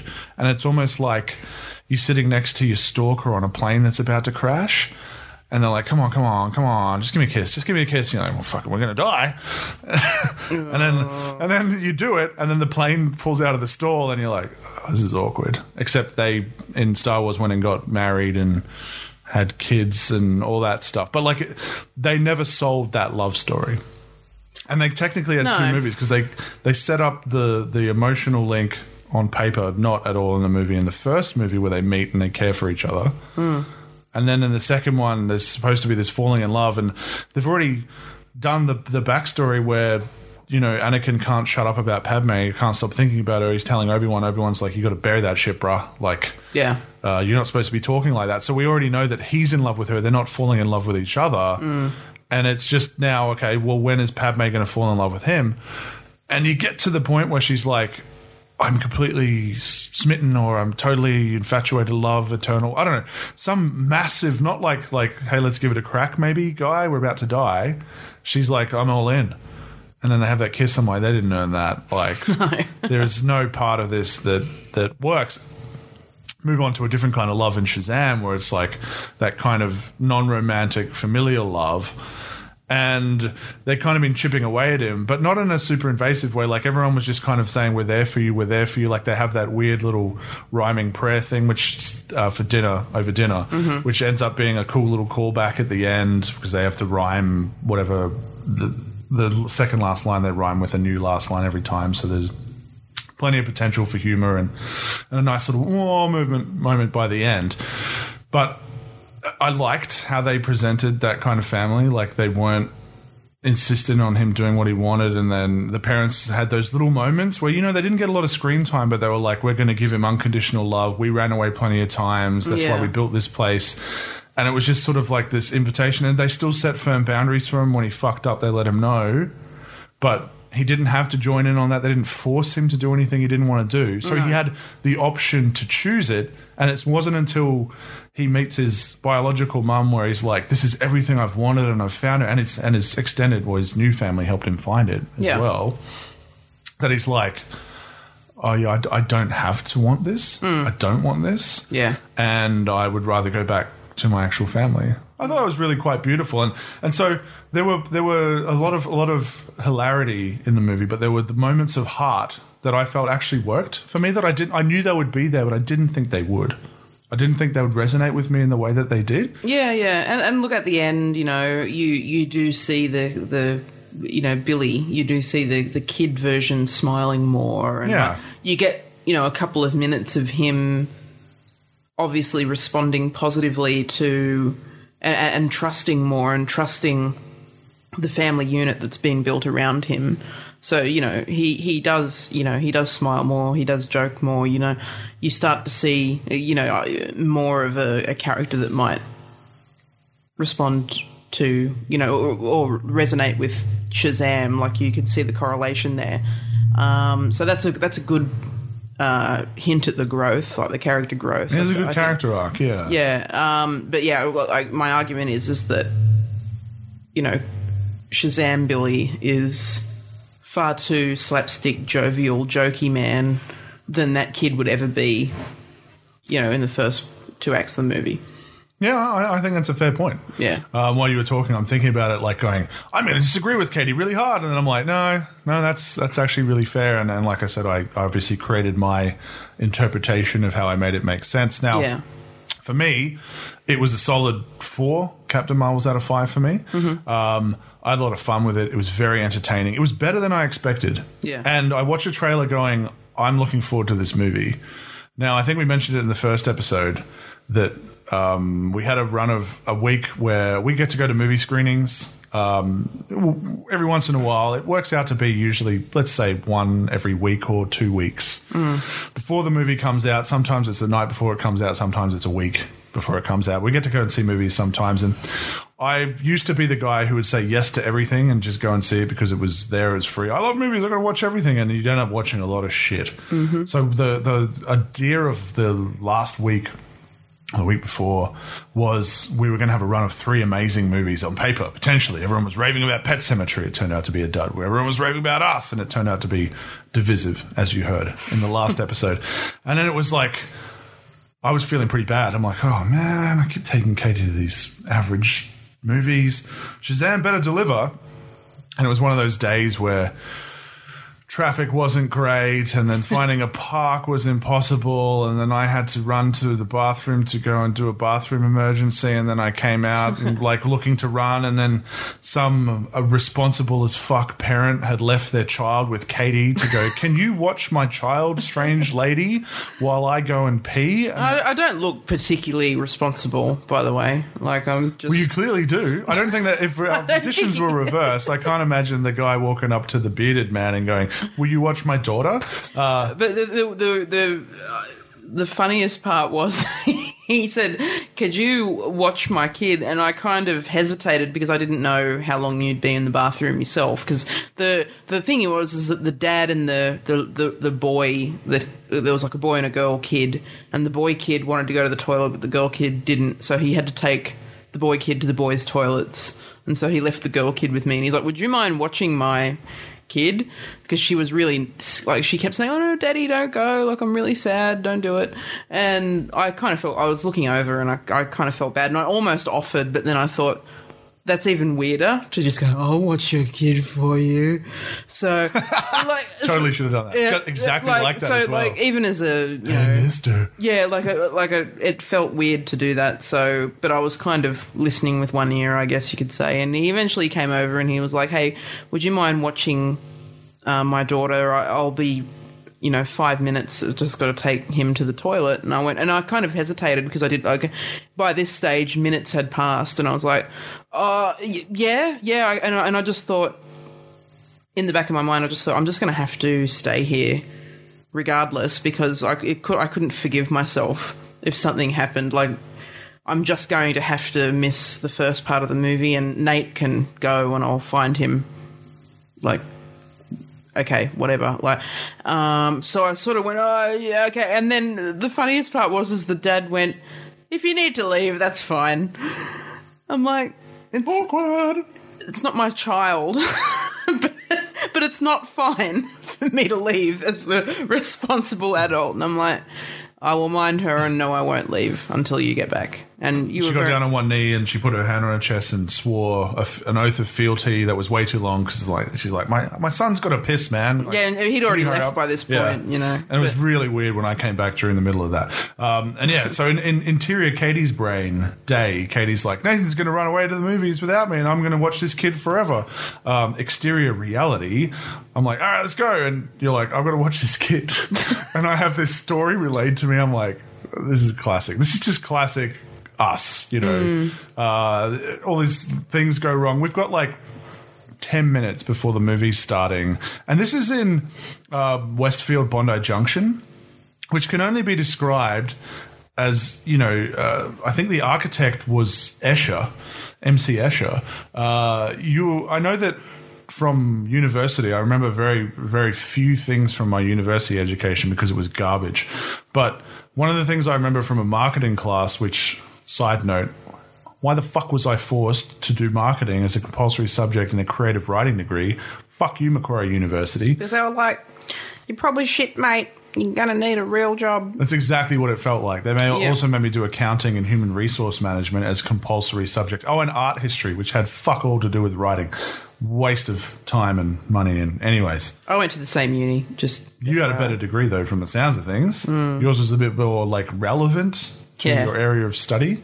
Uh, but what they taught us in one of these marketing classes, and I still remember today, strangely, is that they were using the Ma- Macquarie uh, Westfield Macquarie Centre. I think it's Yeah, called. it's not a Westfield, but it's. Oh, it's not anymore, right? well, it, it never was. No, I'm, it was Macquarie. In my Centre. mind, it was always a Westfield. It's not a Westfield ever. Interior, Nathan's mind.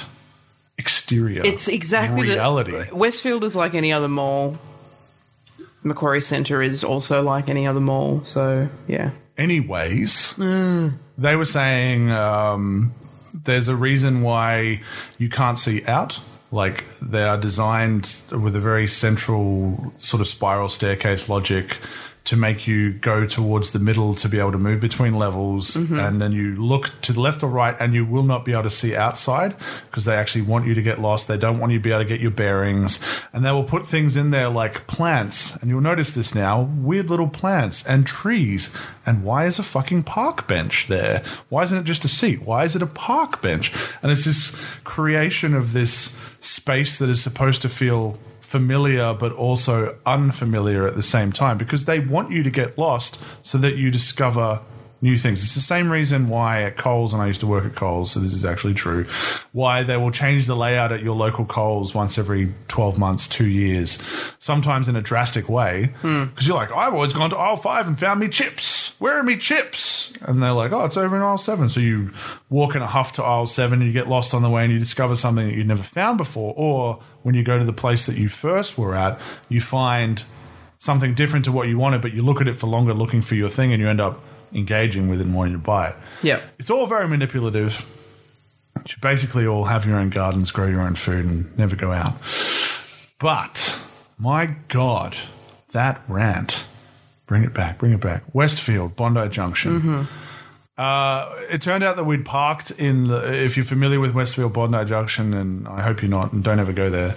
It's a really poorly designed thing that feels like it's two buildings that they've kind of somehow mashed together with a series of intricate bridges that you cannot actually identify as bridges. We were in the wrong part. So we're just like, I'm like, I know this, it's up. So we were going up escalators and then we went one way and then the signs were pointing one way and then they stopped pointing towards the cinema and we went the wrong way and we had to turn around and leg it back and we finally got there with a few minutes to spare before it started, which means all of the best seats are taken. So Yep. we're basically sitting up the front. So this was not a good start um, after a couple of disappointments in the week to Shazam, but it, it turned out to to be to me more impressive than what I expected from the trailers. I was expecting, I'm like, I'm like, you know what? If I laugh half a dozen times, it's going to be okay. Yeah. you know. And uh, what I really respected about it was that they didn't go like it was obviously an origin story, but they didn't go full epic scale origin. So you know how like like let's just throw money at it. Let's um, make it a two hundred million dollar film where we we we we're worried about the property so that we just cover up with lots of big special effects and we have massive action set pieces and things like that. Yeah. It all felt really quite small in its set pieces, even its massive big end set piece at the Christmas winter carnival. Yeah. And what I liked about that was that was the same carnival that Billy got abandoned in. So it's just kind of like they started to pull things together. Anyways, I really should get on to here's my movie. And here is what I would change. Um, I guess kind of linked to what Katie was talking about earlier, the tone stuff is a problem. So I would immediately just simplify it by getting rid of the horror. Let's either create our own thing, and I'm not familiar with Shazam enough to be able to use this, but or find another Shazam uh, villain for him to encounter in his first story that is more in line with the majority of the tone. Now, 80%, 90% of the movie's tone is fun and light, and with occasional moments of heart that for me worked. Yeah. So that is its own film, and then you've got this horror stuff slapped on that doesn't work. So let's whoosh, let's get rid of that. Let's get rid of it immediately. What I would then do is I would make the villain either be his mum or his dad. Now, sounds a little on the nose, but this is an origin story, and the biggest problem that origin stories have, or I mean, it's one and the same. The first instance of a superhero's story is that the villain tends to be terrible. They tend to be unforgettable. It's not always the case. I mean, 1989, Tim Burton's Batman, The Joker, fantastic. But since then, you'll find a trend of dud villains. Guardians of the Galaxy, my favorite Marvel movie to date, terrible villain, played by the amazing Lee Pace, but incredibly forgettable, not fleshed out, two dimensional. I have hammer, I will smash. Basically, like the Hulk of villains. And it's a theme that goes on and Yeah, on. Ronan is a really crap villain, isn't he? But he's poorly written, Yeah. right? And usually it's poorly written because they are so worried about the trajectory of the hero. And and I think one of the things that has been said and was really solidified with Spider-Man 2 and then The Dark Knight was that the second movie of any superhero story is is about the villain, and I would take that as because it's compensating uh, from the first movie being all about the the hero, the hero's rise and their arc and their story and how they become who they are. And the second movie, it's like, okay, we've got an idea of who this person is now. Now they're going to be really tested. And that's why, you know, Christopher Nolan saved the Joker for the second movie and used Ra's al Ghul and Scarecrow, who are personal favorite heroes of mine for Batman, but they're not very well known to people. And he did good stuff with them, but they weren't again amazing. They weren't amazing villains. They weren't particularly well fleshed out. But if you go back to Batman Begins, he links the the villain becomes the father figure for Bruce Wayne, and I think that angle works. And so for Shazam, maybe it doesn't have to be his mum because that might be a bit too on the nose, and you can still have that moment where he gets to meet his mum and his disappointment. But he doesn't really know that the dad is in prison or something like that. Maybe it turns out that it's the dad, and then and then you've got that kind of emotional stake, hmm. and the villain becomes more interesting purely by being related because there's an implied backstory of abandonment and things like that. Um, and I think then you would be able to get rid of, well, not just by getting rid of the darkness, which I've suggested earlier, you would be able to get rid of certain scenes of villain building that would then lead to scenes that on repeat viewings would allow you to have this greater understanding with some clever subtext dialogue that maybe this villain is searching for Billy, but like we don't know that straight away. Like he's, or maybe they're searching. Well, they are searching for the same thing. I like that idea that they were both after the same thing. But Yeah. what they're really after in searching for the same thing, which for Billy is just like he doesn't want to, he wants to find his parents or his mom, and he wants to find a place that he belongs. He wants to find a purpose. So he finds that in the Shazam character, but the villain is actually searching for Shazam. He's not searching for meaning and then finds it, but they're both really hunting the same thing, and then their paths cross, having found something they both want. But then there's also these emotional stakes because the villain, uh, and I love Mark Strong. Mark Strong is one of my favorite, most favorite underrated actors. Um, one of those that guy, I'm sure for a lot of people because I'm, I'm, sure he's not a household name, uh, even though he should be. But he felt quite secondary to Yeah. everything. He was tacked on. He was there because, like in a Superman movie, and this is why Superman Returns didn't work. And it, it was Kevin Smith, full credit where it's due, who pointed out the biggest problem of Superman Returns was that Superman never throws a punch. Superman never throws a punch because he doesn't have anyone that he can punch because his all of his uh, threats of the villains are human. Yeah. That's why Man of Steel was honestly, in terms of cinema, the first time that I became interested in Superman. And it's it's a flawed movie. It's not perfect by any stretch of the imagination. But for me, I was interested in Superman. Um, and part of that was because I got to see him fighting someone who was actually on like better than him because it's like a general from the same planet, so military trained, but someone who he can actually fight. Because you've got all this power, there's no point in not having someone to show that power to the audience with. If Superman is only ever fighting humans, bank robbers, he's not really going to his full potential. And I think in the comics he even talks about how hard he pulls his punches when he does like push over a you know a, a bad guy, a human bad guy. Because if he pushed him at full strength, his hand goes through their chest. Yeah. and he kills them. So he learns to pull his punches. But when you put him up against someone who can actually fight him, and as an aside, far be it from me to do a tangent within a tangent. Um, Superman sh- sh- would never have been created today as a hero. Superman makes a fantastic villain because there is so little that hurts him, but he makes a terrible hero because unless someone has kryptonite, there's nothing to threaten him with. It's Yeah. it's like North Korea, you know, North Korea yelling about I'm I'm gonna do this, I'm gonna do that, and everyone's just like, yeah, okay, yeah. It's like the you know the the tantrum teen, uh, two year old having a hissy fit, and you just wait for them to run out of breath, and then they go to sleep. Like it's that. It's like okay, yeah, sure. You're you're threatening and you hate me and you're throwing toys at me. Yeah, yeah, okay, buddy. And then they get tired and they go to sleep because nobody respects them as a threat because they're not.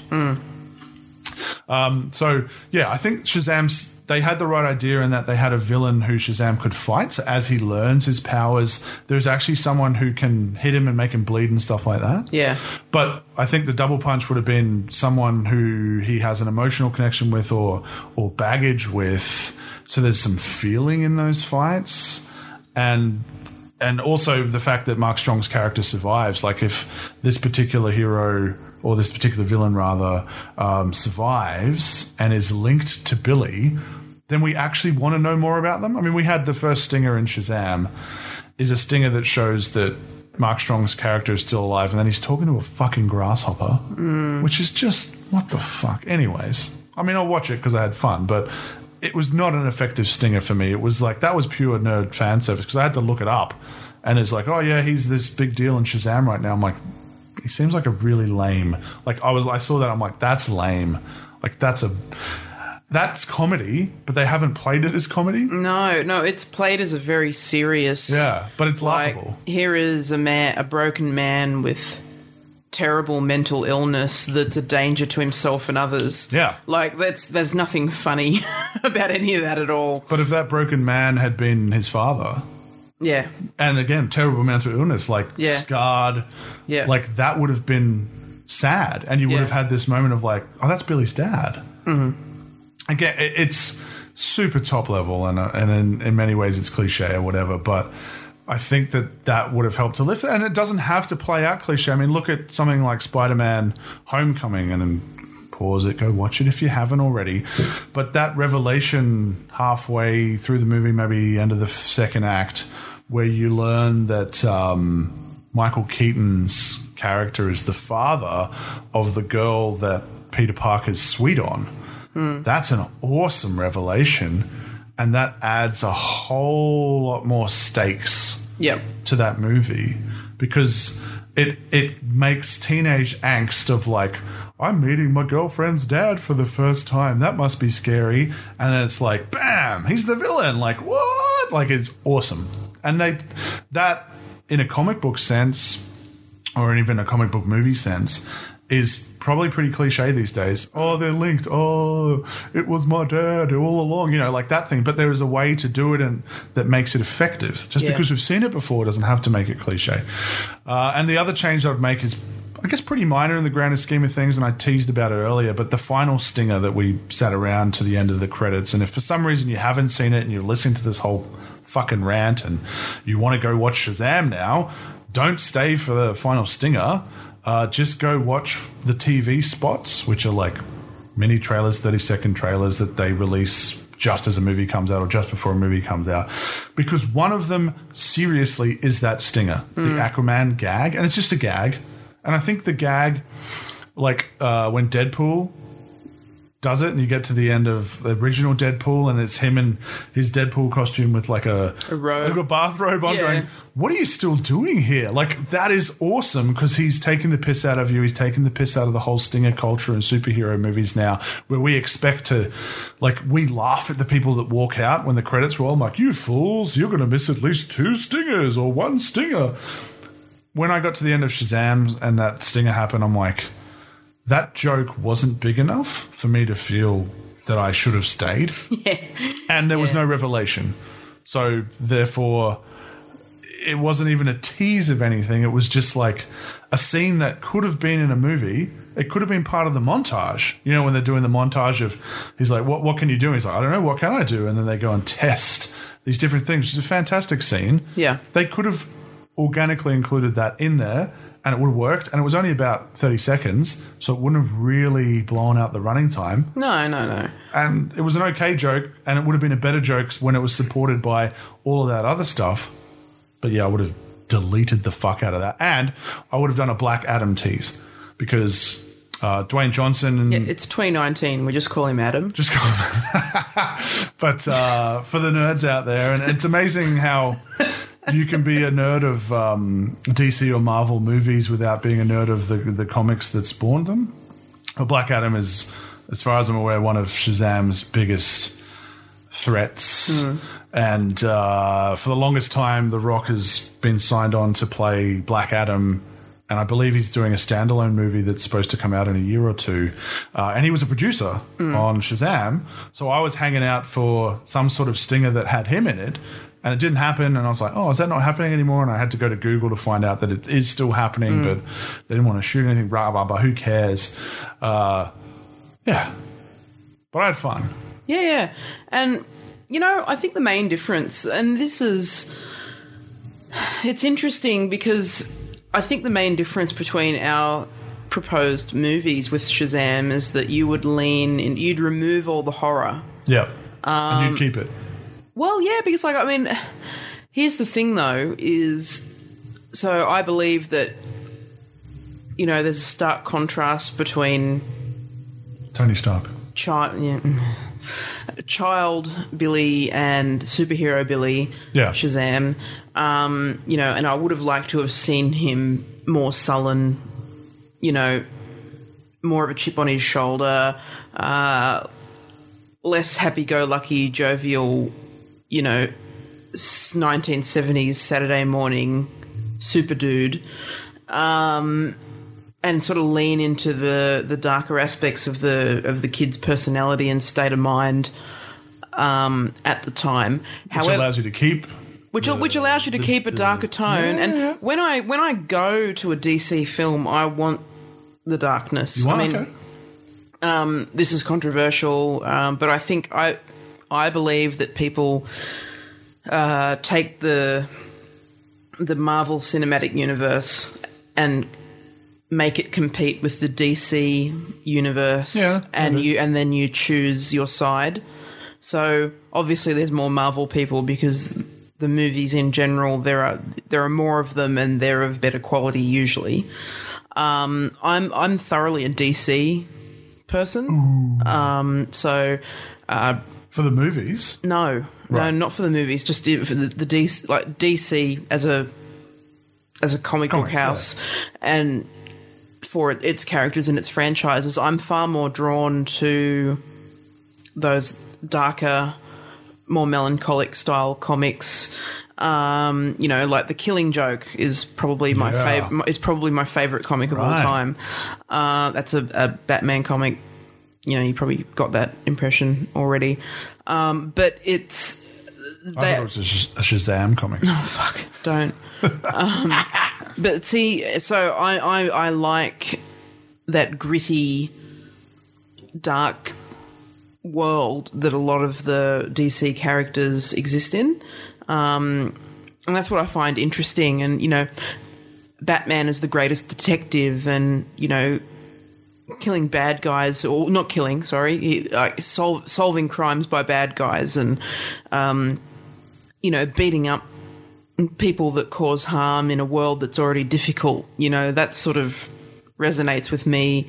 Um, you know, and and and, and Superman is a uh, you know an, an atomic period piece. Just like you know, when I say atomic, you know, like the kind of the style that you saw, like The Incredibles two, you know that uh, you know it's very Superman and it, and it's very uh, you know Fallout. You know, it speaks to a a time period where you know appliances were a certain shape and things were you know if you if you look up look up atomic atomic era on eBay and you'll see things that look like they belong in a Superman comic or a uh, you know or in the Incredibles 2 and it's it's really cool and it's really quirky and that kind of I don't know it, it, gives me a special sort of nostalgic feeling and I, He you know- wasn't dark. Superman was always hope, and that's why they contrasted so well because But he kind of existed in a in a a lot of the storylines are still quite dark. I feel like I mean I'm, he I'm not overly familiar with Superman stuff. Um, you know I, I guess Superman's kind of hit and miss for me um, generally um, because he's he's obviously the shining beacon of hope Yeah, um, always and he always wins. yeah. There are very few situations where you think Superman can't get out of them. How good was Red Son though? Oh my god, Red Son's so good. Like I wish they'd make it. They won't, but I wish they would. it's Uh, they've- but they've set them up so they can. So, so th- there's the Killing Joke, and then there's Red Son. Like Red Son, Wonder Woman is just fucking incredible. Red Son Batman's pretty cool too. Red Son Batman is insane, and then there's Red Son Superman, that Who's just awesome. the best Superman ever. Like, and it, because he's so dangerous. Yeah, he's that Superman is a bad guy. Oh my god, he is so so dangerous, and that is like the movies. Uh, like if there was a midnight screening, I'd I'd be going to the Red Son movies. Like I'm the biggest biggest fan of of, of the Red Son idea. And it, it's it's just mind blowingly incredible to me. Um, that whole that whole uh, spin off of Batman, Superman, um, Wonder Woman, all the rest of it Very clever. very so so so so clever and i won't spoil it for you i suggest you just go look it up because i want you to have the same reaction that i did You did the pitch though. Well okay so the the, the pitch is i'm not going to go into batman or wonder woman no, but no. the but the pe- the pitch top level pitch. the, the top level pitch for red son is what if superman's capsule had crash landed in russia instead of the usa And that's it. And I reckon that that would have been how Mark Millar, top of my head, um, pitched the comic. And that, And they would have signed off on it. I would have, if I owned Superman, I would have signed off on it. I'm like, that is fascinating. I want to see the answer to that. Yeah, yeah, yeah. And like it, it for me, it's it's it's the best idea.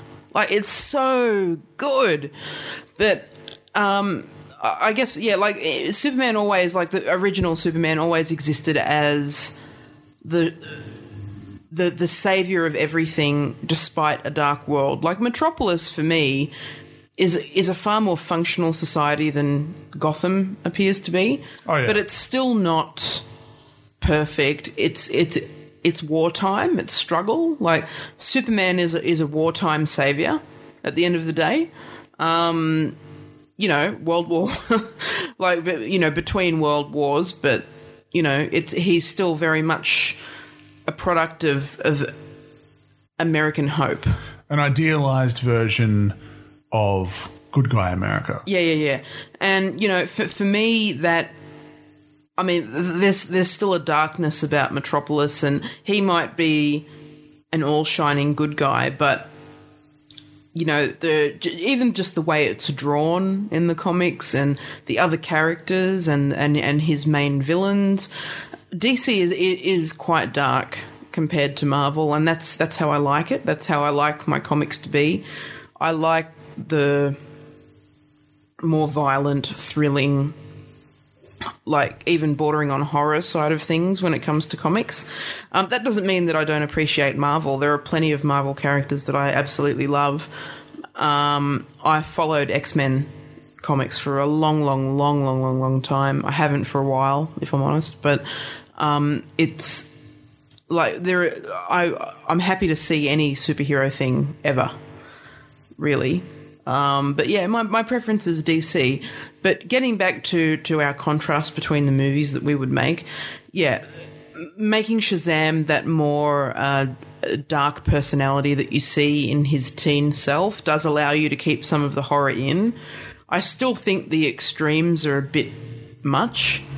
Um, but if I'm honest with myself, it works to make the whole thing lighter than darker you know, because at the end of the day, he's a campy kind of 70s character born in that era where it was probably competing with, you know, the Batman TV series and all that kind of stuff. I got no idea. Or, or, or at least trying to piggyback on the audience of Yeah. of that kind of thing. So uh, for me, I think if they made it too dark, it'd be kind of a crap film.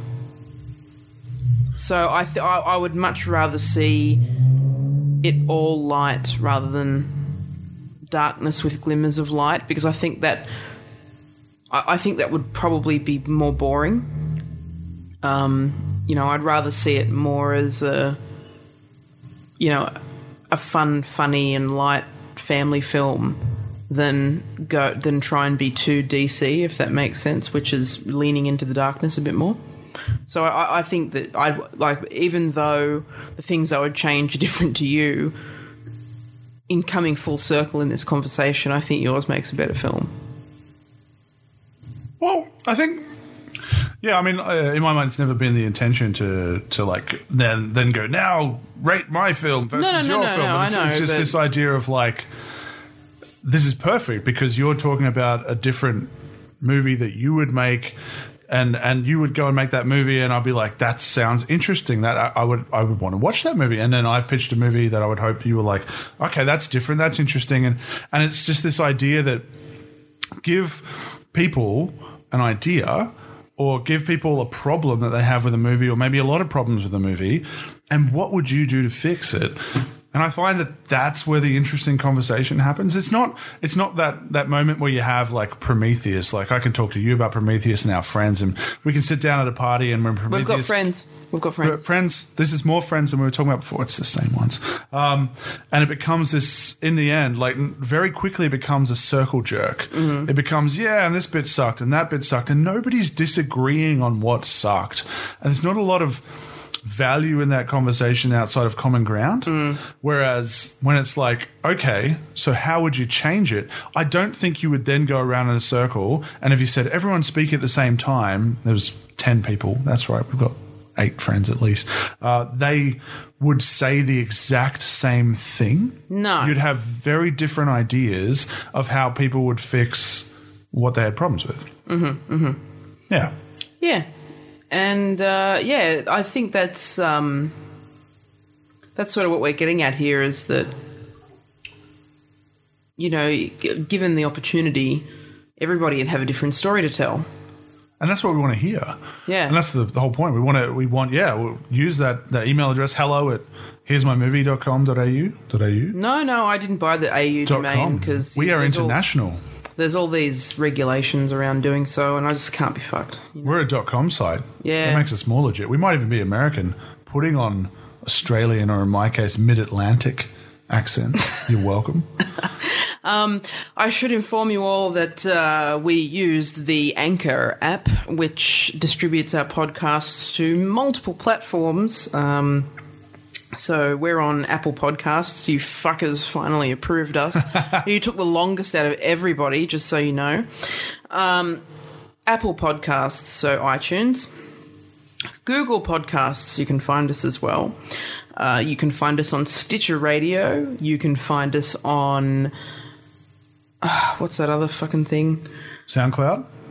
SoundCloud, yeah, yeah. Uh, that is not part of the deal Ah. uh, with um, what's a face Anchor, but it is one of them. You can find us on Spotify, Find us everywhere. everywhere, like absolutely everywhere. Um, uh, yeah. So there's a whole list of crap.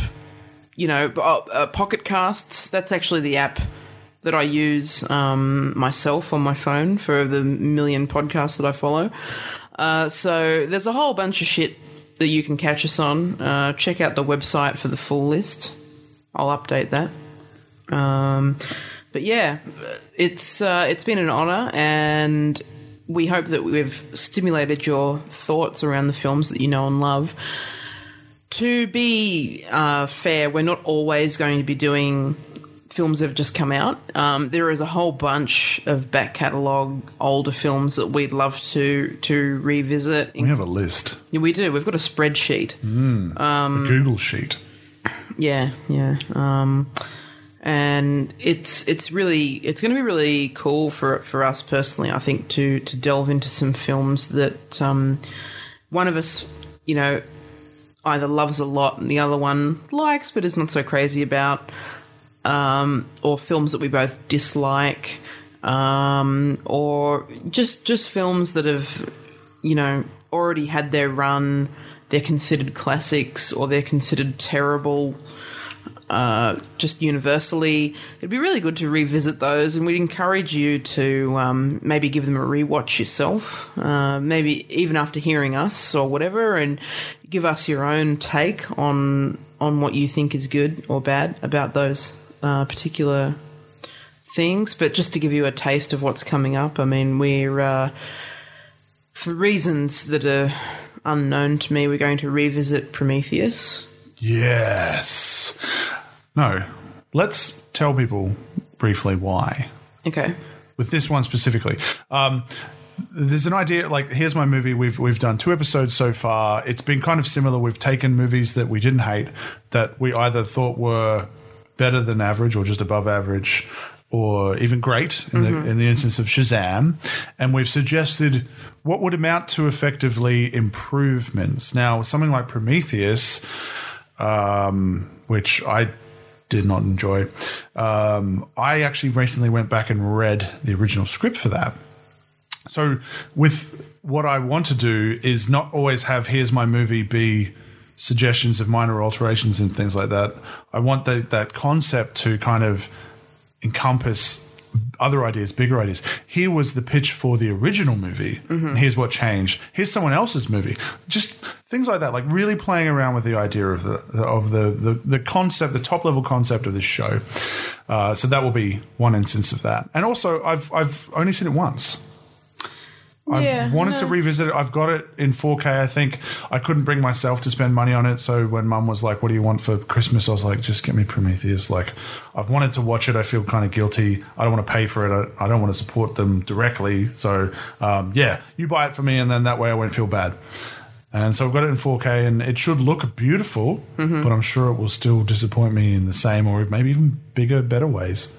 Yeah, um, but I, I am looking forward to revisiting it because the the initial viewing was, you know, there's a lot of elements that just make it a total turd. But I'll be, I haven't really thought about how I'd change it, so um, that's something to think about for a future episode. So, you know, we're doing Prometheus, we're doing Blade Runner, much to my, ho- pardon me, much to my horror. Oh, you want to do that? My little note was like, only I- if you want to do that. I don't want to, but we well, should. we won't do it then. No, no, I, oh, I want to because, you know, like many things in life, you revisit them and you see that perhaps they worked in a certain period of your life and, you know, retrospectively, not so much. Or potential spoilers for Katie. It might be here's my movie. It's called Blade Runner, and you can go see it right now. And fuck you, Nathan. What do you know? Like Yeah. that might be it. Yeah, yeah, yeah. Uh, look, and I'll always it'll always have a soft spot in my heart. Like there is nothing that will change that. But um, And I'm in the minority. I'm I'm the bad guy in that equation. So no, no. I think that it's it's important to look at them critically, especially after a, a long time. So maybe then we should go tit for tat then. Okay, So if I do that to one of yours and we I have to do Braveheart. don't have problems with Braveheart, so I'm going to be upset if you have problems with Braveheart. Then yes, I guess we have to do Braveheart.